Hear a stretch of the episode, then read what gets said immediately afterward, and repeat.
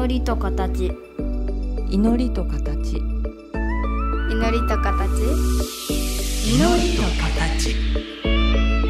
この番組は真言宗僧侶天野幸雄と大原美術館の柳沢秀行が祈りの世界その世界が形となったアートのあり方をテーマに言葉を織りなすトーク番組です目に見えないけど感じるもの。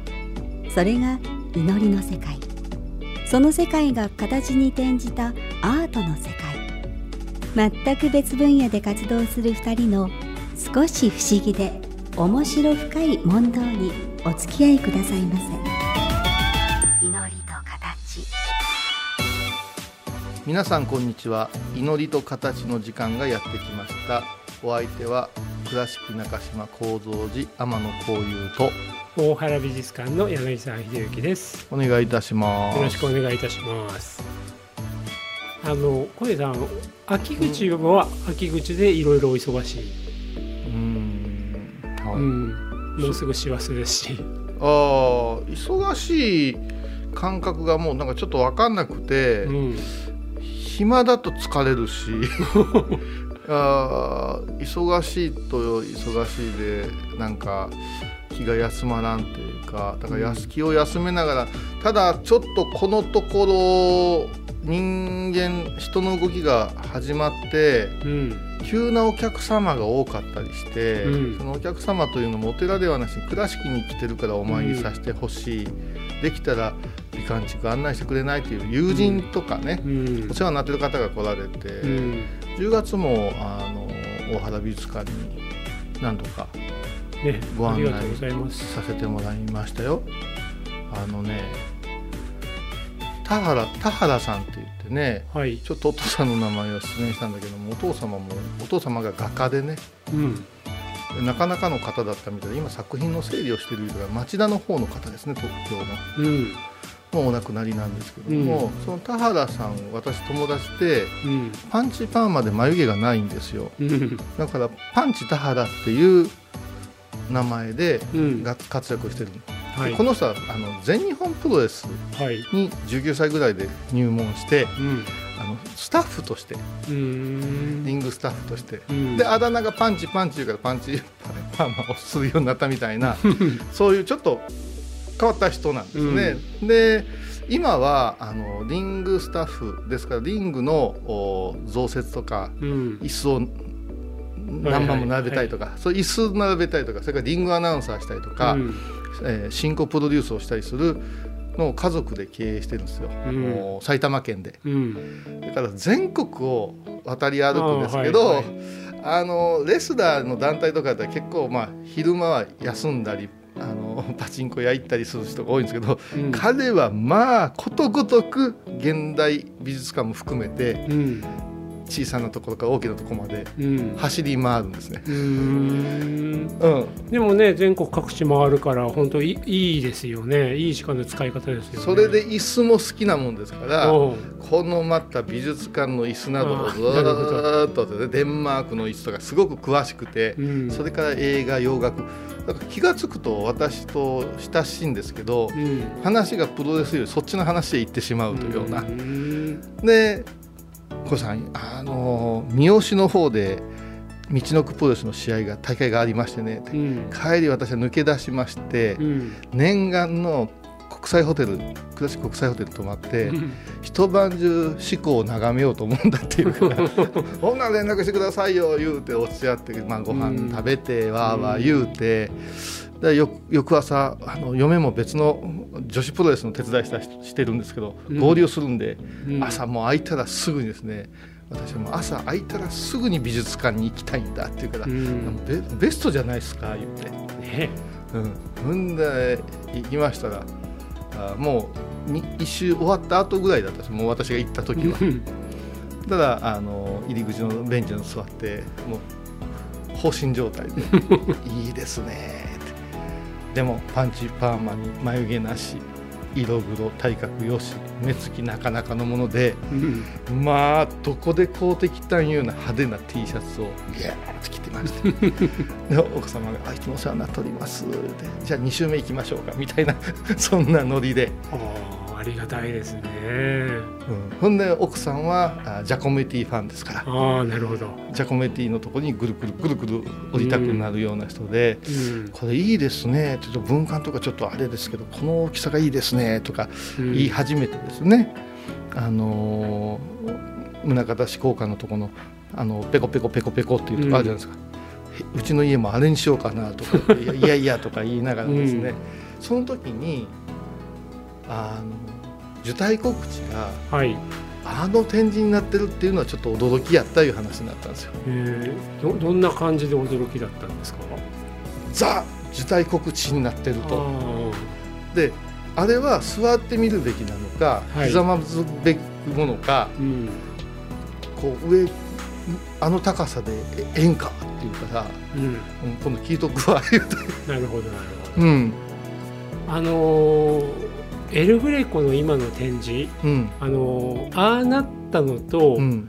うん、仕方なくなっちゃった部分もあるけども、うん。結果往来でああそうかっていう話と2つあるんですよ。なるほど、あのね、えー一つは大原美術館の建物って増築に次ぐ増築なんですよね。はい、うんで本館っていうのは1930年にできてますけども今エルグレコが並んでるの新展示棟っていう言い方してますけど、うんうんもうそこから60年以上経ってから継ぎ足した追加部分なんですよ。うんで今エルグレコがある部屋って狭いじゃないですか。はいで僕らは作品が並ぶ順番ってすごい重要視していて、はいまあ、基本的にはだんだんだんだん現代に近づいてくるぞってしたいわけですよね。はいはいだけど普通にあの作品並べていくとあの部屋に大きい作品が来るぐらいの時期になっちゃうんですよ。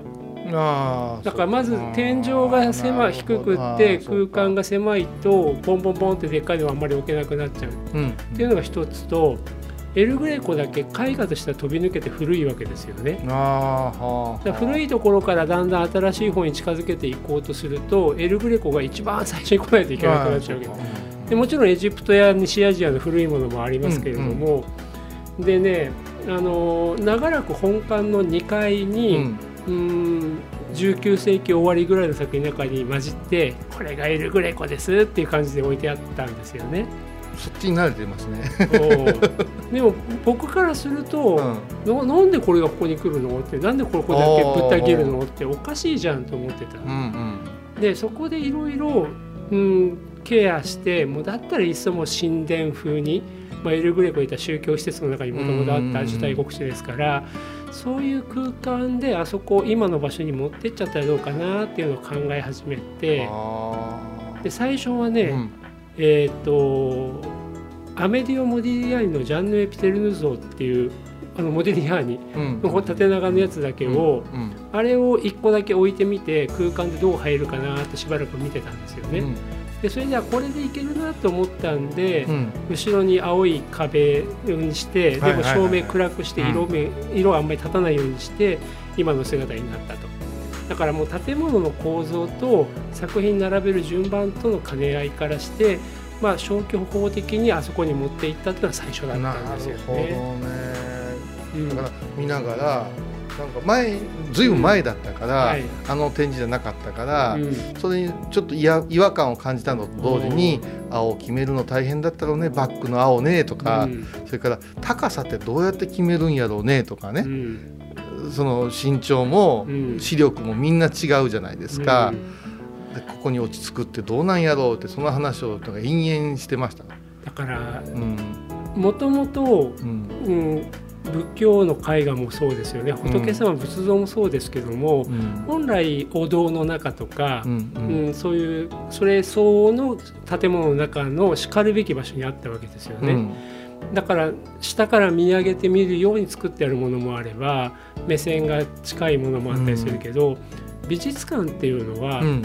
大体最大公約数的にうん。作品の天と地のちょうど真ん中うん。センターを150から155に合わせるっていうのが、まあ、平均値なんですよ。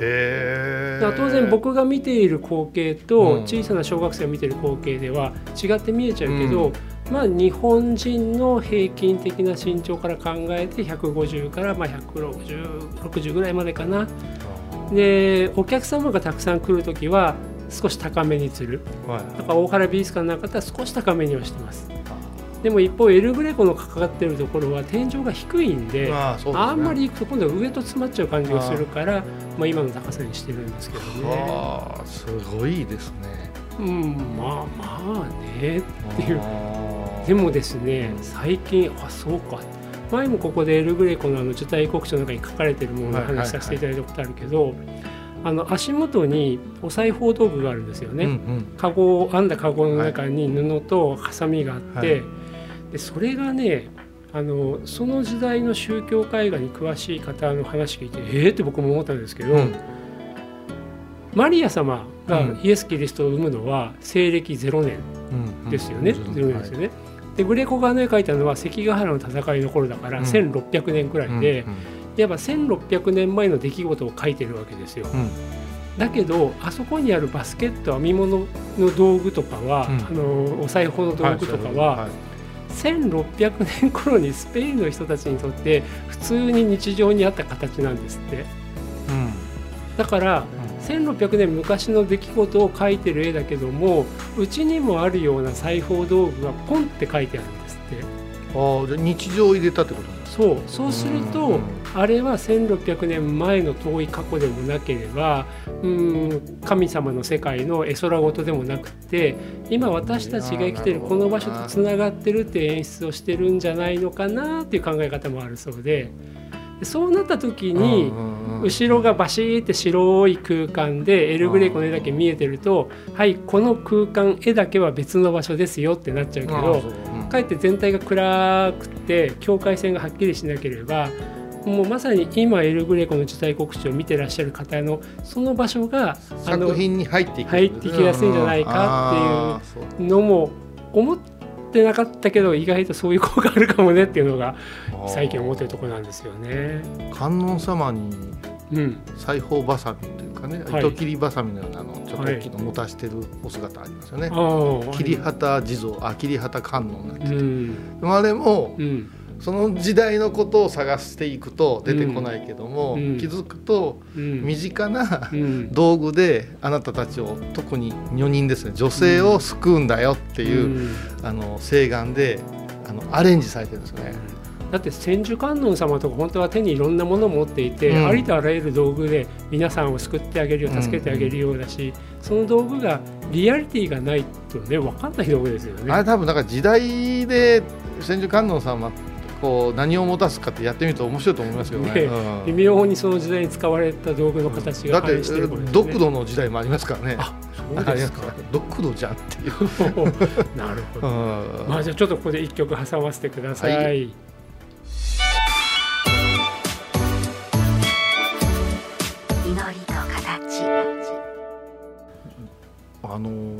でもそのねはい。大原ミュージアムにも随分感動してくれてはい。そしてジャスパー・ジョーンズの正常期があの位置になったんだなとか言って感慨深げにですね、でマーク・ロスコのね大きな作品をどこどこで見たんだよって教えてくれたりしていいですねとか言って久しぶりにねアート三昧だったんですよ。うんほんで倉敷、まあ、あの東町本町の方へテクテク歩いてうん。知り合いのお店や母の店覗いてもうたりして、うん。まあ、お昼前に、まあ、大西ぐらいでうどん食べてもうたらええかなぐらいの、あちょうど休みの日やったんであ月曜日だったかな。だから、うん。あの民芸館休みで。うん。であれあの緑御殿で家族の風景のあれやってたじゃないですか、はい。それであのその後あの出稼ぎに作品出てたじゃないですか、うん。会えなかったのもあって寂しいねとか言いながらさ、うん。テクテク歩いてたんですけどうん。たまたまなんですけどあのはあの橋間屋さんにはい。あの呉服の橋間屋さんのところに恵子さんがごそごそやってらっしゃったからこれは言えばとねコンコンとして。うん。でガラガラとしてまたものすごい人と歩いてるのをねってまたまたストレートなことを言うわけですよ。でもねやっぱすげえな思ったのがそのパンチ田原さんの着てるド派手な T シャツがうん。ピカソだったんですよ。お ピカソのいろんな初めて気づいてもらえたってホッとしてそっからもう稽古節が始まるわけですよ。おこの間ねあのねロックフェラー来たのよって。や えーって言ってそしたらバーナード・リーチがここに写真写ってますやんかでもう大興奮。もう大興奮夫婦で。うん。でうちのあのちょっと息子ジュニアもついてきてたんですよ、うん。学校休みだから。うん。たらすごいよね。ロックフェラーってあのビルじゃないのよ。っていうでもねそこでねやっぱし、その大原とそのなんて言うんですか商いしている、うん。あちらのねうん。楠戸っていう当主さんつながりというか、うん。だからそりゃ宗像志向も育つわなとか、うん。だから民芸もあるわなっていうことが生活の中に入れてうん。もう大興奮でしたね。なるほどね。あのーね、民芸運動に関わる方たち浜田さんも河合さんも、ね はい。リーチさんも宗像さんも芹沢さんもねあのー大原があったからっていうのはあるけど、うん。大原だけだったらこんなに色濃くご縁はできないですよ。だから町の力ですよね。もう本当に楠戸さんのみならず本当いろんな方たちがねね。うん。みんな大事にされてたからこそですよね。腰抜けてましたね。まあ、ちょそその辺歩くとねいろんなところに宗像志功さんありますしね。ありますしね。普通にありますからね。ありますしね、うん。だからディープ倉敷またゆっくり来ますってね、うん。はい。なんか豊田の方の美術館行きますって帰ってきましたけどね。え 豊田市美術館はハイセンスですからね。もうあそこも素晴らしい館だし。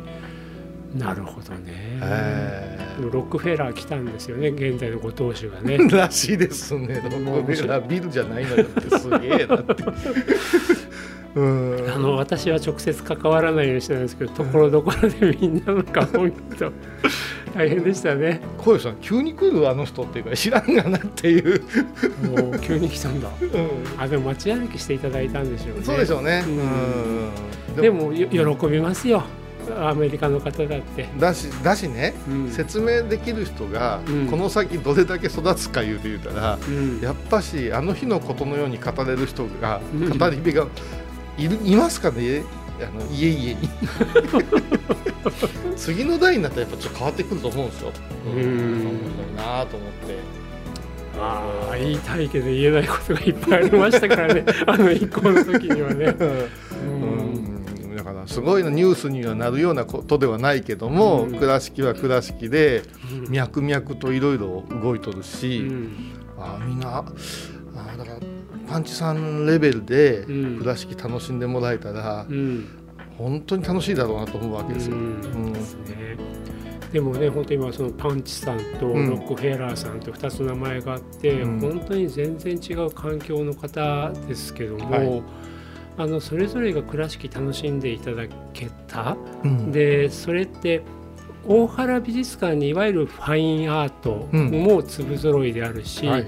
まあ、その中でも現代美術コンテンポラリーに近いところもある、でもそれと表裏一体じゃなくて混然一体とうん。民芸の世界、クラフトがあるっていう。でもそれはあの山の上に観龍寺さんと鶴形神社さんがあったりとうんか、うんいろんなところに88箇所があったりとか、あるいは商人たちの町屋の姿があったりとか、えそれが重なり合ってるのはすごくいろんな外国の方とか、まあ、日本でも他のジャンルの方にとってもうん面白いんだと思いますよ。いろんな新しいものが入ってきてるにもかかわらず、うん。やっぱし民芸の時代から火がついたものがうん。こう底辺にずっとあるでしょ？うん。ドスンとあるじゃないですか、うんですね。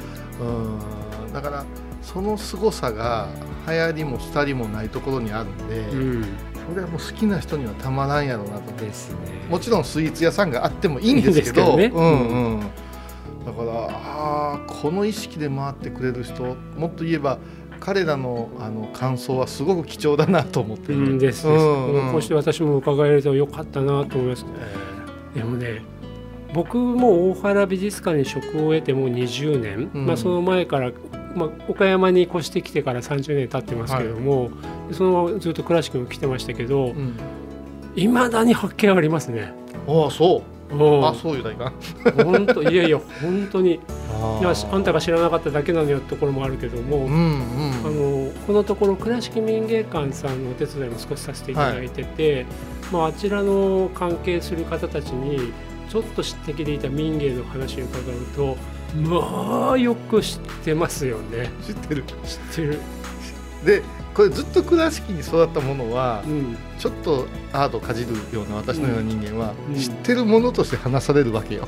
なるほどね、どんなに手繰り寄せてもうん全くうん、今更聞けないみたいなそうもありますよ、だからそういうね人間関係のこともあるけど、うん今度ね倉敷民芸館で羽島焼小河原虎吉さんのお仕事の展覧会やるんですよ。へで僕も知識として本の中でうん小河原虎吉さんというろくろの名手がいてなっていうのは書いてあるのは知ってたけども、はい見たことなかったんですよね民芸館の所蔵品以外。え残ってるんですか？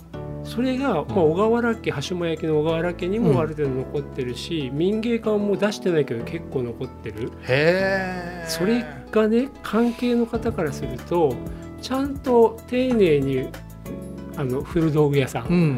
骨董屋さんうん。見てるといまだに普通にいっぱいありますよって言われて「えどれどれどれか今度教えてよ」ってお願いしたんですけどね。はだからまだまだだからある意味使ってらっしゃる方もたくさんいるしそれがわか誰だかも分かんないまんま、うん。まあ、産出し屋さんなんかに回っていってだからそれがひとたび目印で分かるとたっぷりまだあるそうですよ。だからあのー川の中のうん。魚の棚じゃないですけど、うん。私らが泳がないところにうん。は当たり前にあるのが、うん。特に民芸いう世界かもわかりませんよね。よね。だってお寺なんかもこの辺りの古いお寺、うん。新しくなったけども、うん。宝具なんか見てると、うん。これなんとか型やないんですかって。昔からか分かれへんけど普通に使ってますよっていうものが結構ある、うん。それから掛け軸なんかもうん。今の私たちはあんまり横着で出しませんけど、うん。引っ張り出すとすごかったとかね、ううん。んああいうもので調べていくと日常がまた見えてくると思うんですよね。ですよね。もうなんか掘っても掘ってもまだまだ知らんことが出てくるしそういうのに出会うと面白いですからね。形を残した街だからね、うんうん、やっぱりそのうん造形が残ってるのはやっぱ楽しいですようね。ん。うんでもさっきね小遊さんおっしゃったけど語り部たちその形がもっとリアルにあった時のことを知ってらっしゃる方が本当にまだいらっしゃるから。そうですよね。でもそういう方がいなくなったら、うん。本当に民芸で言ったらリーチさんが実際に来られてたとかね、うん。浜田さん河合さん来られてたっていう時代のことは分かんないけれどももしかしたらその下の世代我々ぐらいの世代が、はい。もしかして自分らにとって当たり前の子供の頃のことを語ると、うんさらに次の次の世代にとってはえー、そうなんですかって話もいっぱいあるんだなと思いますね。いや僕なんか、まあ、大原美術館に21世紀になってからお世話になってから50何人現代作家と展覧会とかなんかしてるんですよね。でうんまあ本当に日本を代表する作家さんたちたくさんが僕の携帯電話の中には一覧表があるような状態だけども、なんか僕からすると一生懸命なんかその時その時のベストを尽くしてお付き合いしてきたけども、うん。ふっと気が付くとそれはそれですごい財産ですよね人脈とかね。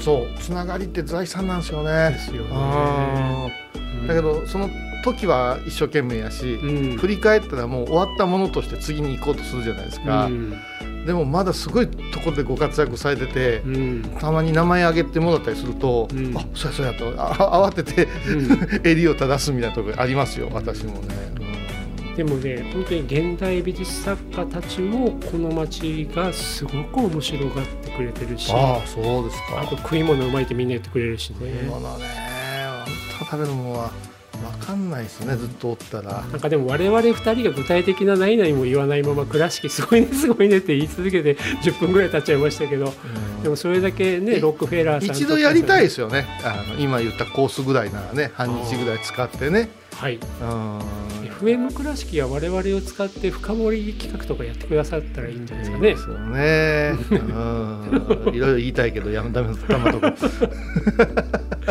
はい。はい。まあ今週はなんか取り留めない話で申し訳なかったですけど、ありがとうございました。お願いします。今回のお話いかがでしたか？祈りと形は毎月第1第3木曜日のこの時間にお送りします。次回もお楽しみに。